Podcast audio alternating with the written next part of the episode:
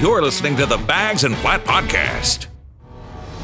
Welcome to the Bags and Platt podcast. Today is August 26th. Today's podcast is brought to you by Monument, an online treatment platform for those looking to change their relationship with alcohol. Monument was started by entrepreneur Mike Russell, who was motivated to stop drinking to become a more present father to his kids. Now he's bringing the evidence based tools that helped him change his drinking habits to you entirely online. Learn more at joinmonument.com. .Com that's joinmonument.com. Great show coming for you today. Bags, how are you, my friend? I'm doing okay. It was a good weekend. The rover was out. We had golf and baseball rolling around the house, nothing outside, no road trips. So, a lot of people, I got a lot of comments about the rover, and people were asking me about it. I had to send people I. pictures. It, this this thing has become like the hit of the show. Yeah, and um, it's funny because I got a call right away about the rover, and I sent the link on which one to buy. They were talking about the platform, how nice it looks, how light everything is, especially televisions these days. The rover can make a hit. I, I wish, uh, and the funny uh, part was one of my friends actually was looking for the rover. Like he didn't realize that we named it that. um, although mine I call the Nomad too.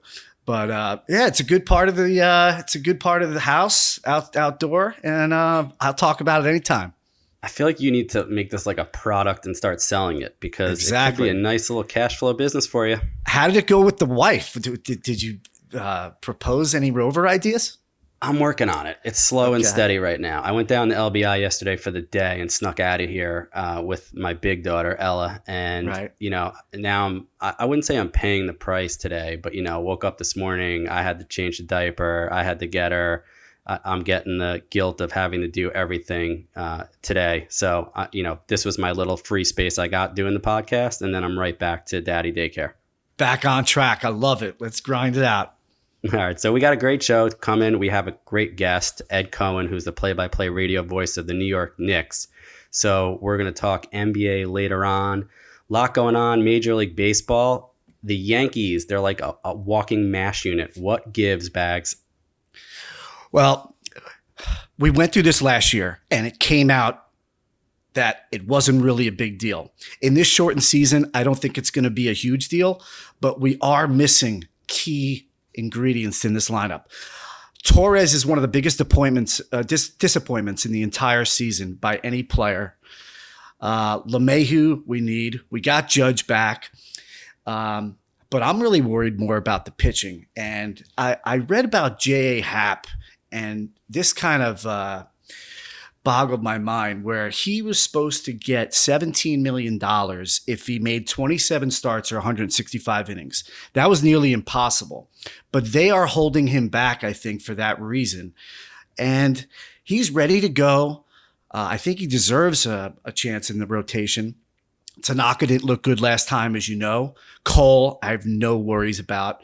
And you got Montgomery, who's okay. But I, I feel like they weren't using their veteran uh, pitcher who they signed free agent for just this this exact reason. And we're not giving him a chance. And he says he's ready. He's taking it like a man. But we gotta we gotta use him. And I, I don't understand when money comes into this with the Yankees when that that that that bonus can't even happen. 27 starts would be half the season, and 165 innings is unattainable. So they didn't revise that at all for the whole COVID shortened season challenge, or that is No. revised? No, it's no, not. it's it said for the shortened season, but I think it's for the whole season. But they did not revise it, so they're So- the Yankees are in the in you know the ball's in their court. They're being cheap about it. I know they furloughed a bunch of people, I guess, last week, a lot of development people down in the Dominican and some of the islands. So, uh, this staff to me, so look, here's my thing right now. My thing is like, let's just get to the playoffs and get in the playoffs because this to me is such a unique year. And all of these injuries, the staff is obviously in a little bit of disarray right now. And I know we want to talk about the trade deadline, but my thing with the Yankees right now is you have allegedly so much depth in the pseudo minors right now. Clarke Schmidt looked unbelievable when he pitched earlier in the season. They have the kid Garcia down there. I don't know if he's ready yet, but like, there's a lot of depth down there, and in typical Yankee fashion, it takes them so long to bring these guys up. And I look at, I know Paxton's hurt right now. I know he pitched great in the playoffs last year for the Yankees. He's been less than average this year, but Justus Sheffield is pitching really well for Seattle. So obviously it's too early to judge, but they got to figure out this staff and who are their guys. And like we talked about last week, playoff Tanaka, I'm sure will be back. But after Cole and Tanaka, where are you going to turn? Is it going to be Happ? Is it going to be Montgomery? Are you going to make a trade? Are you going to bring a kid up from the minors? Like, I don't know where they're going to go with this. What are your thoughts? Well, you know, I hate to bring up Severino and all the other injuries, but I have a feeling when you have Cole now, we got Cole for one reason to bring us over the hump to win the World Series. Now, if we lost a little bit on our staff, you know I love Cashman, and he is just he's he's like playing the piano right now with, with, with all his moves. It's like Beethoven. So basically, I think they're going to be players during the trade deadline. Like you just said, we have so much depth in the minor leagues. Uh, he's been great with trades, and if you're going to get Cole to take us over that next hump, why would we not be players for this trade deadline, especially in this shortened season? If you got Cole and Tanaka in a short series, forget about it. But when it comes to four games or four out of seven in the in, in the big one, we might need that other stud pitcher. And there's there's a lot of guys out there. I'm not going to say we have to get Bauer or Bieber from Cleveland. Those guys are hot, but we will need something, especially uh, if Happ doesn't look good, or they bring up a kid from AAA and he just doesn't have it. Do you really trust Montgomery? You know, I, I don't. To win a World Series, you got to have guys firing on all cylinders, and you got to have a one through four. Uh, if they're the Yankees, if you're another team, I don't blame you for not trading and, and trying to, you know, take on more money. I, I don't blame you, but the Yankees have no choice, Pot. No, I agree. And I just, the names that people are talking about right now, I can't see Bauer in New York. I think the press would manhandle him, and he's a little bit of a maniac with an edge. The other night, he was pretending to chug a beer after he struck a guy out on the mound. Like, that's never going to fly here.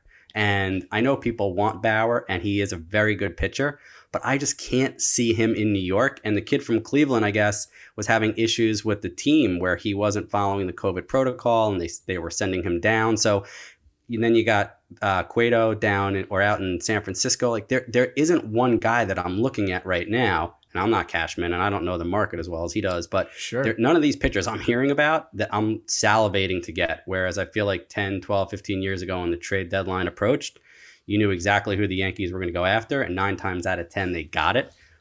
I I don't know who it is here. Now, um, here's the thing. Here's the thing with the with this trade deadline that that I see that might hurt the Yankees. You just mentioned Cueto. I'm a Cueto fan. However, the Giants, whose lineup is just depleted and doesn't really have any big bats, Yastrzemski's all right. They're still in the playoff run. So a lot of these teams are still in it that have no right being in it. You know, Great Marlins or Marlins, Orioles. Now, Platt, how about this? How about if a team says, you know what, Yankees? We got a short season here. We have two pitchers, an okay lineup. We could be the 1990 Reds and sweep the almighty A's. We can be the 88 Dodgers. You only get one shot at a short season.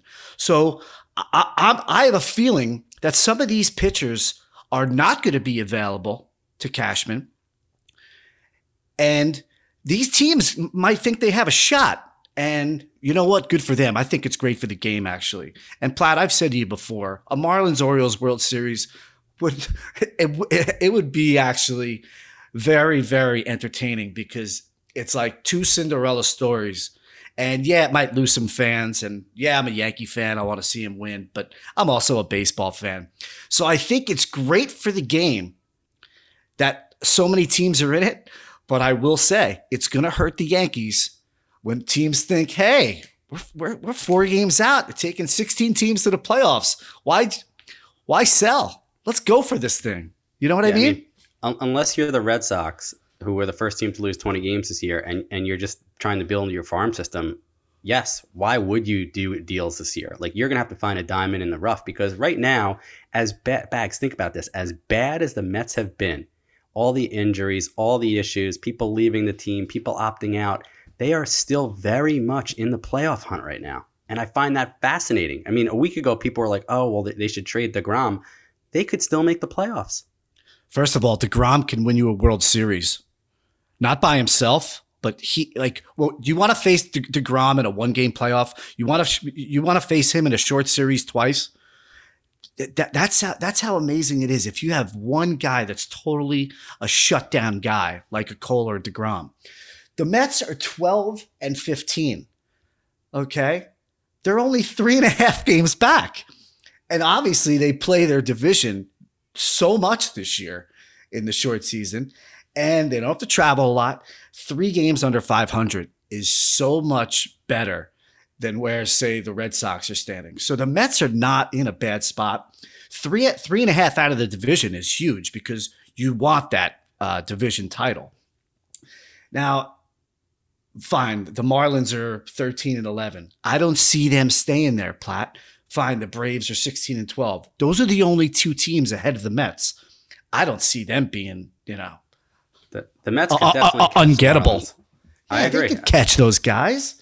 And the Phillies and the, and the and the Nationals are not playing good ball either. I think that whole division's still a toss up with four games or five games between the winning records. So so take take taking the five hour flight to the West Coast, five and a half hour flight to the West Coast how about how lucky they are out there right now with the Dodgers and Padres doing what they're doing?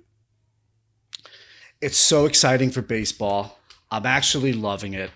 If you don't like Fernando Tatis Jr., even though with the uh, with the take sign, he is he's so exciting for this game right now and so needed. By the way, they needed this free spirited guy with the dreadlocks and and the energy he brings to the game. If if you watch him play, even on highlights, because I'm not watching many Padre games. I'm sorry to make everyone yeah, upset you, about you, that.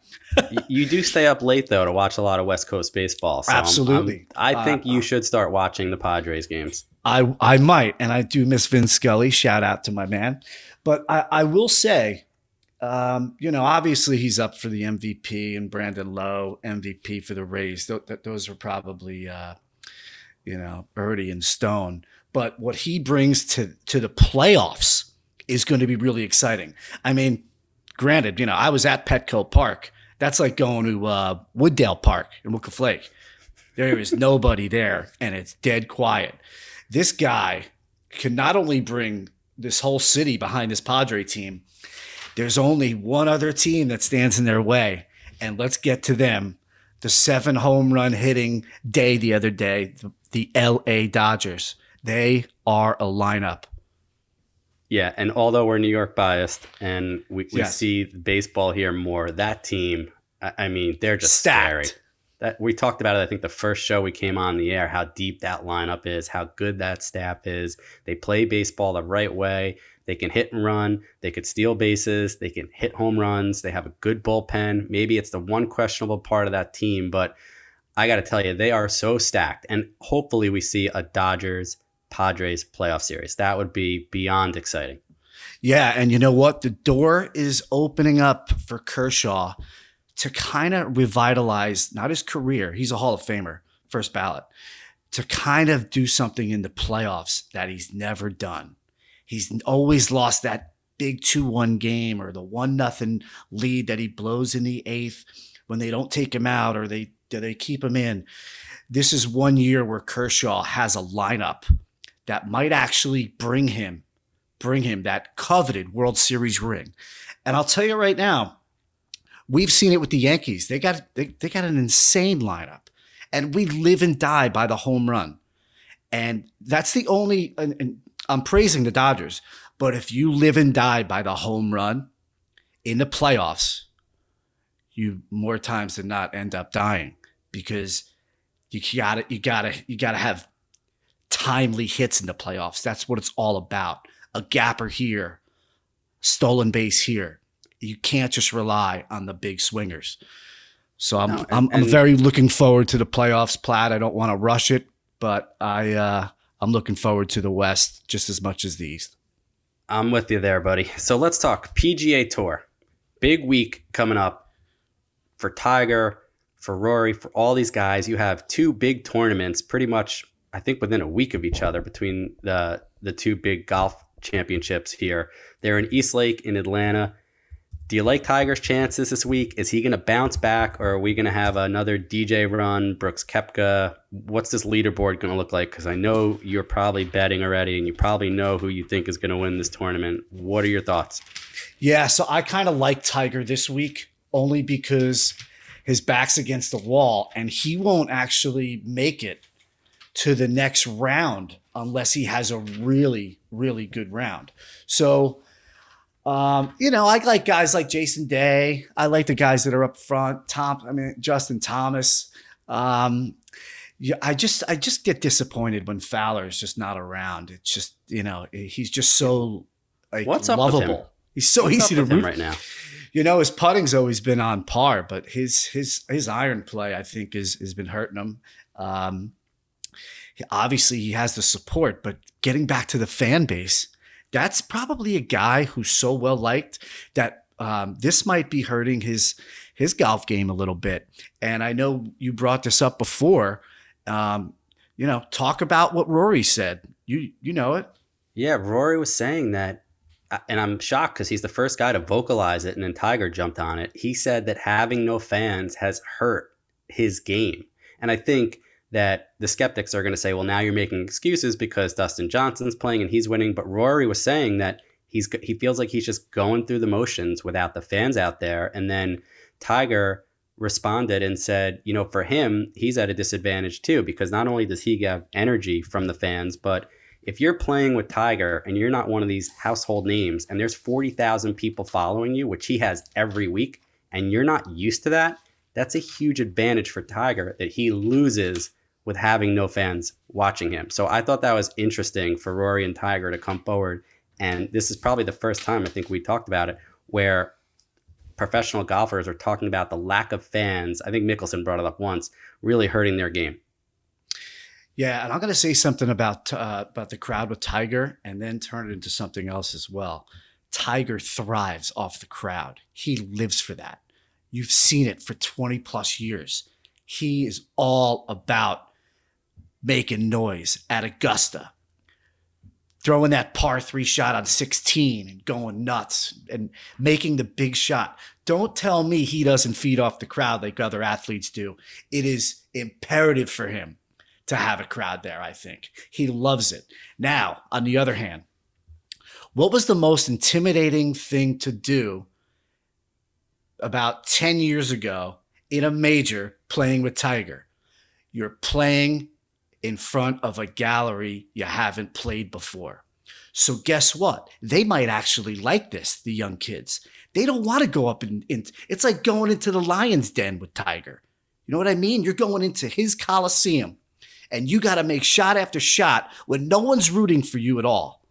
So some of these golfers are actually going to be in a better status not having that crowd and not having to be the guy that's going to beat Tiger Woods, not having people heckle him. So some in, in in the other way with the other golfers, this this COVID is actually helping them by steering away people from jumping on the Mickelsons, the Tigers, the Rorys, the DJs. Platt, if you're Xander Schauffele, would you want to play against Tiger this week in the final round? Of course he would. There's nothing to be afraid of but Tiger himself, and he's beatable. So the Tiger mystique, as we used to call it, is not the same when he doesn't have his 40,000, as you mentioned. And it's such an interesting sport to watch right now because there's so much good young talent. And I know that every generation says that, but growing up when we were younger, Tiger, Phil, you had Faldo and those guys coming to the you know end of their careers but the youth in the game today, and and they'll all tell you to a man that they're playing because they watched Tiger growing up, and you would think they'd be intimidated by him, but they don't seem to be. They seem to almost take his mentality onto the golf course to an extent. And I think that's the biggest difference because growing up, when Tiger, you're 100% right, when Tiger played, these guys were scared shitless. They they did not want to be playing against him on a Sunday. Now these guys coming up want that. They want that challenge, and I kind of love it. It's it's what they've always thought about doing. It's what they are are going to face one day. But right now, they don't have to face it, Platt, and there's just not a there's not as much pressure on them. And that's what I'm not going to say they want that, but they don't need more pressure. They want to beat this guy with no crowd. He's even more beatable. So who on Sunday on 18, who is winning this tournament? Collin Morikawa does it again. Jason Day in second, and that's all I got right now. That's what you're feeling. All right. Yes, I love this kid Morikawa. What he did at the at the major, everyone's just loving his attitude on and off the course. And by the way, even with no crowd, he's becoming a fan favorite in uh, uh, in, in in America because he's really young. He's got a great attitude, good head on his shoulders, and to tell you the truth, we need we need more great Americans because the Ryder Cup is uh, going to be knocking on our door soon, and you can bet your butt he's going to be on that team. Yeah, he's going to be fun to watch. So, shifting gears for a second. Yes. College football. What the hell is going on? So, Big Ten and Pac 12 right now have their feet in their mouths and I'll tell you why. I said last week in the last in in the last show that they made a premature decision um, about not playing this year. Jim Harbaugh is one of the biggest voices in college football. Really, really was forcing to to play this year, and without going too much into the college football season, you got two major conferences with the parents of the athletes protesting. And when they see Clemson and Alabama and Oklahoma and Texas, and they see them playing football a whole year, how do you think, by the way, we're both parents, how would you feel for your kid that they said no playing this year? He might have his last year of his life. He might, he might have, um, millions of dollars coming to him if he plays well this year and gets drafted. If he doesn't, he can't get drafted. He has to try to walk on. There's so much going on here. There's a health scare on Chapel Hill's campus. There's a, um, a lot of things to worry about. But when you have the ACC, SEC, and Pac-12 or uh, Big 12 playing football, and the two big Big 10 and the Little 10, I should say, uh, Pac-12 are not playing. It makes it makes it very hard for not only all these universities but the students and the parents of the athletes. Well, it's definitely going to be interesting to watch how this plays out in the weeks Absolutely. ahead. We are very fortunate right now to welcome our guest to the show, Ed Cohen, the play by play radio voice of the New York Knickerbockers, as my dad used to call them, the New York Knicks. Welcome to the show, Ed. Hey, guys. You know, I, I think just like your dad, I sometimes throw in a Knickerbockers as well. So, uh, amen to that. So, Ed, thanks for coming on. We appreciate it. Are you watching the NBA bubble experience? What are your thoughts on what Adam Silver was able to pull off here and what the league is putting on for the fans? Well, certainly watching the bubble experience. I've been slightly distracted throughout this pandemic. Our uh, our first son was born April 9th, so uh, that's been uh, a welcome distraction. But uh, congratulations from a basketball Thank you, thank you. No, I will. I will let little Benjamin know that uh, you pass along your best. um, but from a from a basketball standpoint, I think what the NBA has done in just creating, uh, you know, not just a safe environment, but uh, a really good atmosphere. I mean, you're not going to replicate what it's like to have fans in a packed arena in a playoff series, but I think with what they were dealt and the blueprint that they created. And obviously, they spent a lot of money to make the three courts down in Orlando at Disney um, look terrific, look TV ready. Uh, I think just overall the experience uh, has been really fun to watch. And I think the disclaimer is we've witnessed eight playing games. Uh, we're now kind of into the latter reaches of the first round. You know, they have a long way to go. And it just seems like between the players, the franchises, the league, television, you know, everybody's been on the same page from from square one, and I, I really put that on on the commissioner, on Adam Silver, and what they were able to do and mapping this all out back in, you know, May, June, making sure they they got it right, made it safe, made it uh, adaptable for everybody. It's not easy living down there. I can only imagine, um, even with basketball around the clock, what it's like for the players. But they've they've made it work. And I think for anybody who is an NBA fan or works in the NBA, I think it's really been a great source of pride to see how they've done it. And I got to tell you, uh, the last few shows, Mike uh, Platt and I have praised the NBA and the NHL. But I think after seeing this and his reputation prior to this, I think Adam Silver is the best commissioner in sports. Um, going forward, uh, I know they have a long way to go, as you mentioned. Um, I'm trying to get into it as much as I can now with weeding out the teams that really maybe shouldn't belong there. But um, I was a little concerned about reading about what the Raptors might do and uh, protest the game uh, by not playing. Uh, do you have any comments about that, or have you heard anything that that is a go? You know, I haven't heard anything, and I think it's it's so early given what's happened in Wisconsin and the reaction to it. You know, it's really it's only been a few days, but you know, I will say it's something that's so important to people around the league, the players, uh, coaches, fans of the game, uh, and you love the fact that you know players are so conscious of what's happening in the world and happening in our country. And Agreed.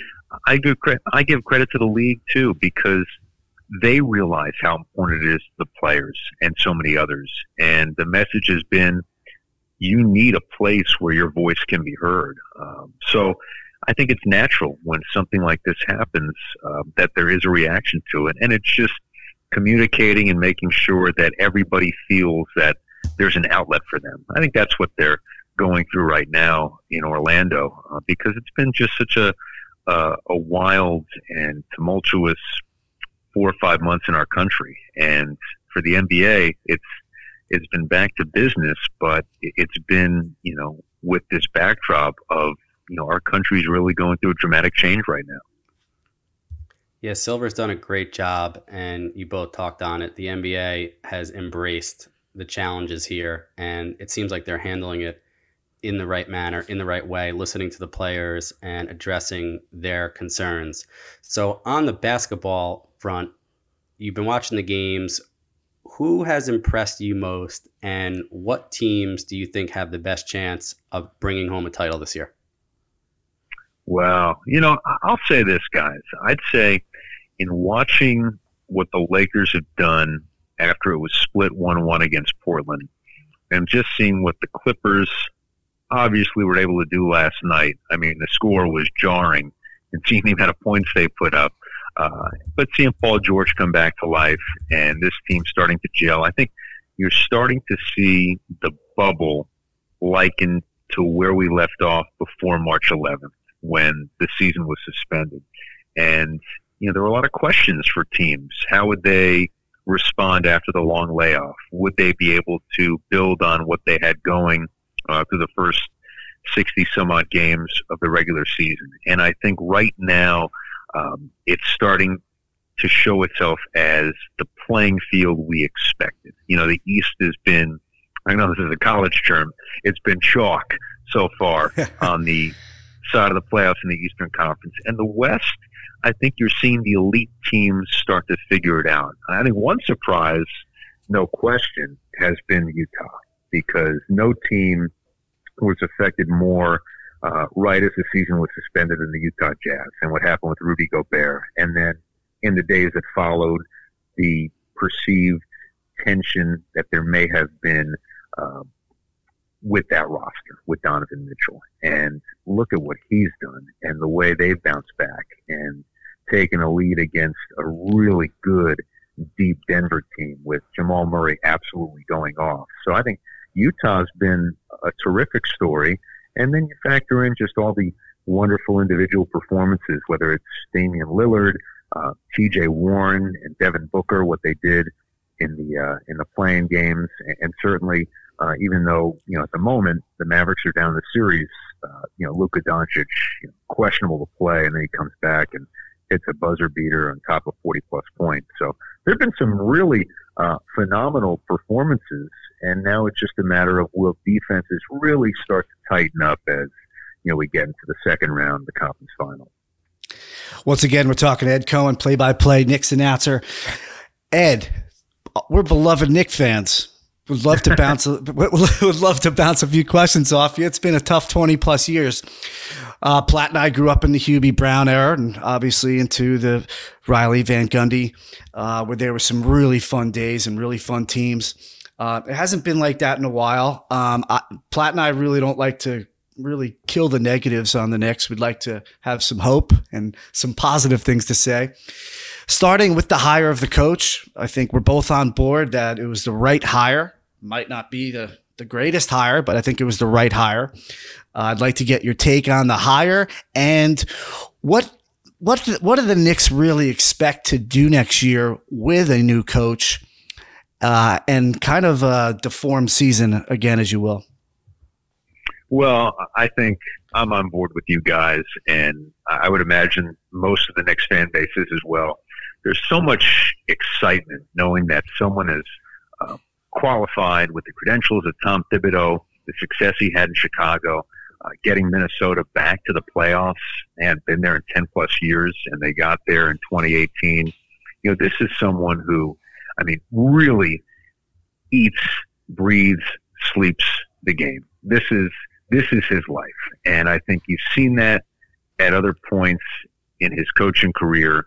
Uh, this is somebody who he demands respect, but I think if you're a player and you see how others improved and got better at his other stops, I mean, there should be no other motivation than to realize that this is somebody who's instantly going to give this team credibility and make them better. So obviously, I, I love the hire, and I think the other side of that too is there's a comfort level with Tom Thibodeau and the front office with Leon Rose, with William Wesley, and I think that harmony, or at least let's hope that harmony, that's going to contribute quite a bit to how this roster is going to be built. Um, you know, seven picks in the first round over the next four years, a lot of cap flexibility. And really the big thing is it's identifying now which young guys currently on the roster, who has room to improve, um, who has not met their ceiling yet, and who could thrive under Tom Thibodeau and some of the player development coaches that he's already brought in. They can identify which of the young Knicks currently could really take the next step and be here for a while. I think that's imperative because, you know, it all starts with the draft and the young guys you bring in and develop. And if they can do that uh, with a coach whose acumen really speaks for itself, uh, it's not going to happen overnight, but I think the future is bright. And, and listen, he was signed to a five-year deal. Um, I, get the sense that you know they're going to see this through, and that for a Knicks fan, uh, given the change that we've seen over the last couple of decades, that's really welcome news to anybody. Yeah, it's welcome news to these two Knick fans that you're on with right now. and speaking of player development and the draft, so the Knicks, quote unquote, fall to number eight. And I don't necessarily think that's a bad thing because I don't know that there's a one player or two players who are a sure thing in this draft specifically. Obviously, their strategy changes with Thibs aboard now. Any players that you think he has his eye on, or you have your eye on, or you think would be a great fit for this Knicks team right now? you know, this is probably the most unpredictable draft. Number one, in terms of the prospects, and number two, in terms of what a team like the Knicks currently slotted at eighth is going to do. Uh, because Leon Rose has said there are a couple of can't miss guys. Otherwise, there's a lot of parity. So, armed with a lot of ammunition in the form of current picks, future picks, do the Knicks do they eye a trade up? uh, if there's someone they're really high on? Or uh, do they want to accumulate more for the future? Uh, would they move down if they think that there's someone they're really high on uh, that they can get them there? Or do they take the best player at number eight? Uh, it's hard to say. I've looked at a number of mocks, and they all seem entirely different. They're guys who some people are saying are definitely going to be there at number eight. Uh, a few names I've seen: uh, Isaac Okoro from Auburn, Devin Vassell, uh, solid shooter out of Florida State. Uh, but then you look elsewhere, and some people have those guys in the top five, and you say, okay, who's going to fall to eight? Maybe it's somebody like Obi Toppin from Dayton. So I think the disclaimer with this draft is uh, whether you feel there's a lot of talent or not, it's really unpredictable. And I think that's going to impact what teams do with their picks, whether they stick with them or they move up or down or, you know, simply get out of the lottery and, you know, accumulate for the future. I don't know, but I think that speaks to the players that we're seeing listed and, you know, the amount of talent that's in this draft. It's just really hard to say right now. But we do know this someone's going to hit their pick, and there is going to be a budding all star somewhere in the top 15 or 20 picks. That's just what makes it such a crapshoot. Yeah, Ed, uh, I'd like to actually talk more in depth about building through the draft, only because I feel like the free agents are not loving coming to the garden. I heard Tim Hardaway recently on the air, and he was being asked about his son's experience as, the, uh, as a Knick. And I've heard this a couple other times um, on social media and on the air. What do you think about the, the practice facility situation where uh, it's in White Plains, obviously, it's not at the Garden. And I feel like there's been discussions about players really not loving that scenario. Do you have anything to comment about that?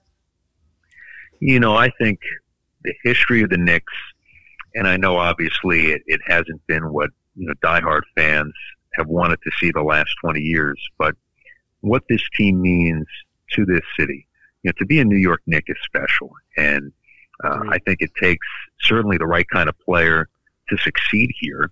Uh, it obviously takes a roster that's fit to compete, and obviously the NBA has changed uh, quite a bit since uh, the teams that we loved in the late '90s and uh, you know early 2000s. Um, and I think it's just it's finding the right fit with your roster. I don't know if it's it's so much those other uh, details that you guys mentioned, uh, but it's it's finding the right mix of players, and obviously stability is a really important thing too. And that's what I think people hope that they have now uh, with Tom Thibodeau and with some of the new people they brought into the front office. Uh, it, it just scares you know, me a little bit. It just scares me a little bit, Ed, when you, you got uh, Kyrie and and and KD uh, just a few miles through the tunnel, and you know I don't think that would happen 20 years ago. So that's really my only concern. But like I told you, I wanted to keep it positive today. I understand, and and what I will say is this, and I I think about this all the time. If you look up and down the 30 teams in the NBA, there are very few where you identify their stars or their core pieces somehow, some way, that roster wasn't built through the draft. Maybe you throw out a Houston as an example because they acquired Harden from Oklahoma City and then did the same seven, eight years later with Russell Westbrook. But for the most part, just about every team in the NBA is anchored by a player or two that they hit on in the draft. Look at a team like Utah. You know, the reason they're able to sign a guy like Mike Conley, or at least trade for him, and then bring in a guy like Bojan Bogdanovic is because their two best players were first round picks. You know, if you draft your best player 13 overall, the next three, four years, you have cap flexibility, you have uh, pieces you could build a team with, and that changes everything. And that's really the next step at the moment for the Knicks is if they can really hit on a pick they've already made, whether it's R.J. Barrett, Mitchell Robinson, taking that next step, or one of the picks they have coming up this year or in the next few years, that's really going to be the impetus to change this franchise. And I was actually going to ask you so you had a front row seat to watch RJ and Mitchell this year. What do you think about these two guys in terms of the future of the Knicks? Is is RJ a guy you think and obviously I realize this was his rookie year and he's young is he a guy that you can build the franchise around, or is he more of a he's a great team player and he was a very good pick, but he's not going to be the one A guy on your team? No, I think he, he's totally somebody right now who, who fits that profile. Obviously, I, I think there are many areas where you'll see improvement over the next few seasons. But look at what R.J. Barrett did his last 10 games or so before the season was suspended. He was averaging by over 20, close to 25 points per game some nights. And he gives you something beyond just the box score. I, I think he, he's programmed uh, to play for a guy like Tom Thibodeau. I think he plays hard. Uh, he has a good basketball IQ. He's only going to get better as a defender and defending other positions. Um, and then adding to that, Mitchell Robinson is somebody who, you know, we saw it latter part of his rookie year where he really took a nice step and he was staying on the floor, wasn't getting to foul trouble, was playing over 30 minutes a game. And if anything, that was a disappointment last year early in the season was he, he regressed a little to that level. But if you go forward um, into January and February under Mike Miller, I thought he really took a nice step and was starting to open up parts of his game. And obviously, the next step is um, his work in the post. If he can add, I don't want to say some more range, some range, because we really haven't seen him take many jump shots in his career. I think we can count them on two hands. That's the next step for him. And I think for those two in particular, the Knicks really do feel like they have something there. Yeah, which is nice to see. And I think Bags and I both growing up during the 90s New York Knick runs of Oakley and Mason and Starks and defense first. I feel like Thibodeau comes in here. He's defensive minded. RJ Barrett's long. Mitchell Robinson's long. I think he's got some good core pieces. And knock on wood, I'm starting to feel good about the direction of the New York Knicks franchise. For sure. I think Leon Rose summed it up best. And this was before they made the hire official. But when he was asked about the type of head coach he was looking for. He said someone who, when you're in a huddle, coach has his whiteboard, you're listening to him, and he is inspiring his players to break a timeout and get the job done. And, and I think that will be immediate. I'm not saying they're going to make a massive jump in the standings, but it all starts there. And establishing a culture, a style of play, and a will to win.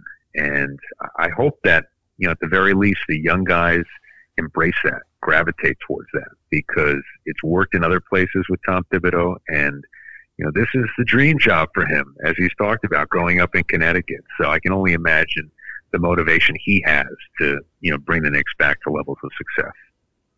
Well, hopefully that happens. Ed, we really appreciate you joining the show. Hopefully you'll come back on next year during the season, give us some more insight on the Knicks. And I have to give a shout out to Camp Greylock because you and I wouldn't be here without those guys and all the love and help and enjoyable times we had there. Yeah, big GGR right back at you. Thank you, you guys. Uh, Thanks. A, Have a great a day, Ed. And uh, enjoy the bubble. Thanks, Ed. You too. That's great insight on a uh, season while we're speaking in August for next season during the NBA playoffs. You can't can't not like that, Platt. No, that's good stuff. And Ed was hopefully Ed will come on during the season some more. Great show today, Bags. We'll be back at it again this week for our listeners. And uh, have an awesome day, buddy. Yep, 10 4.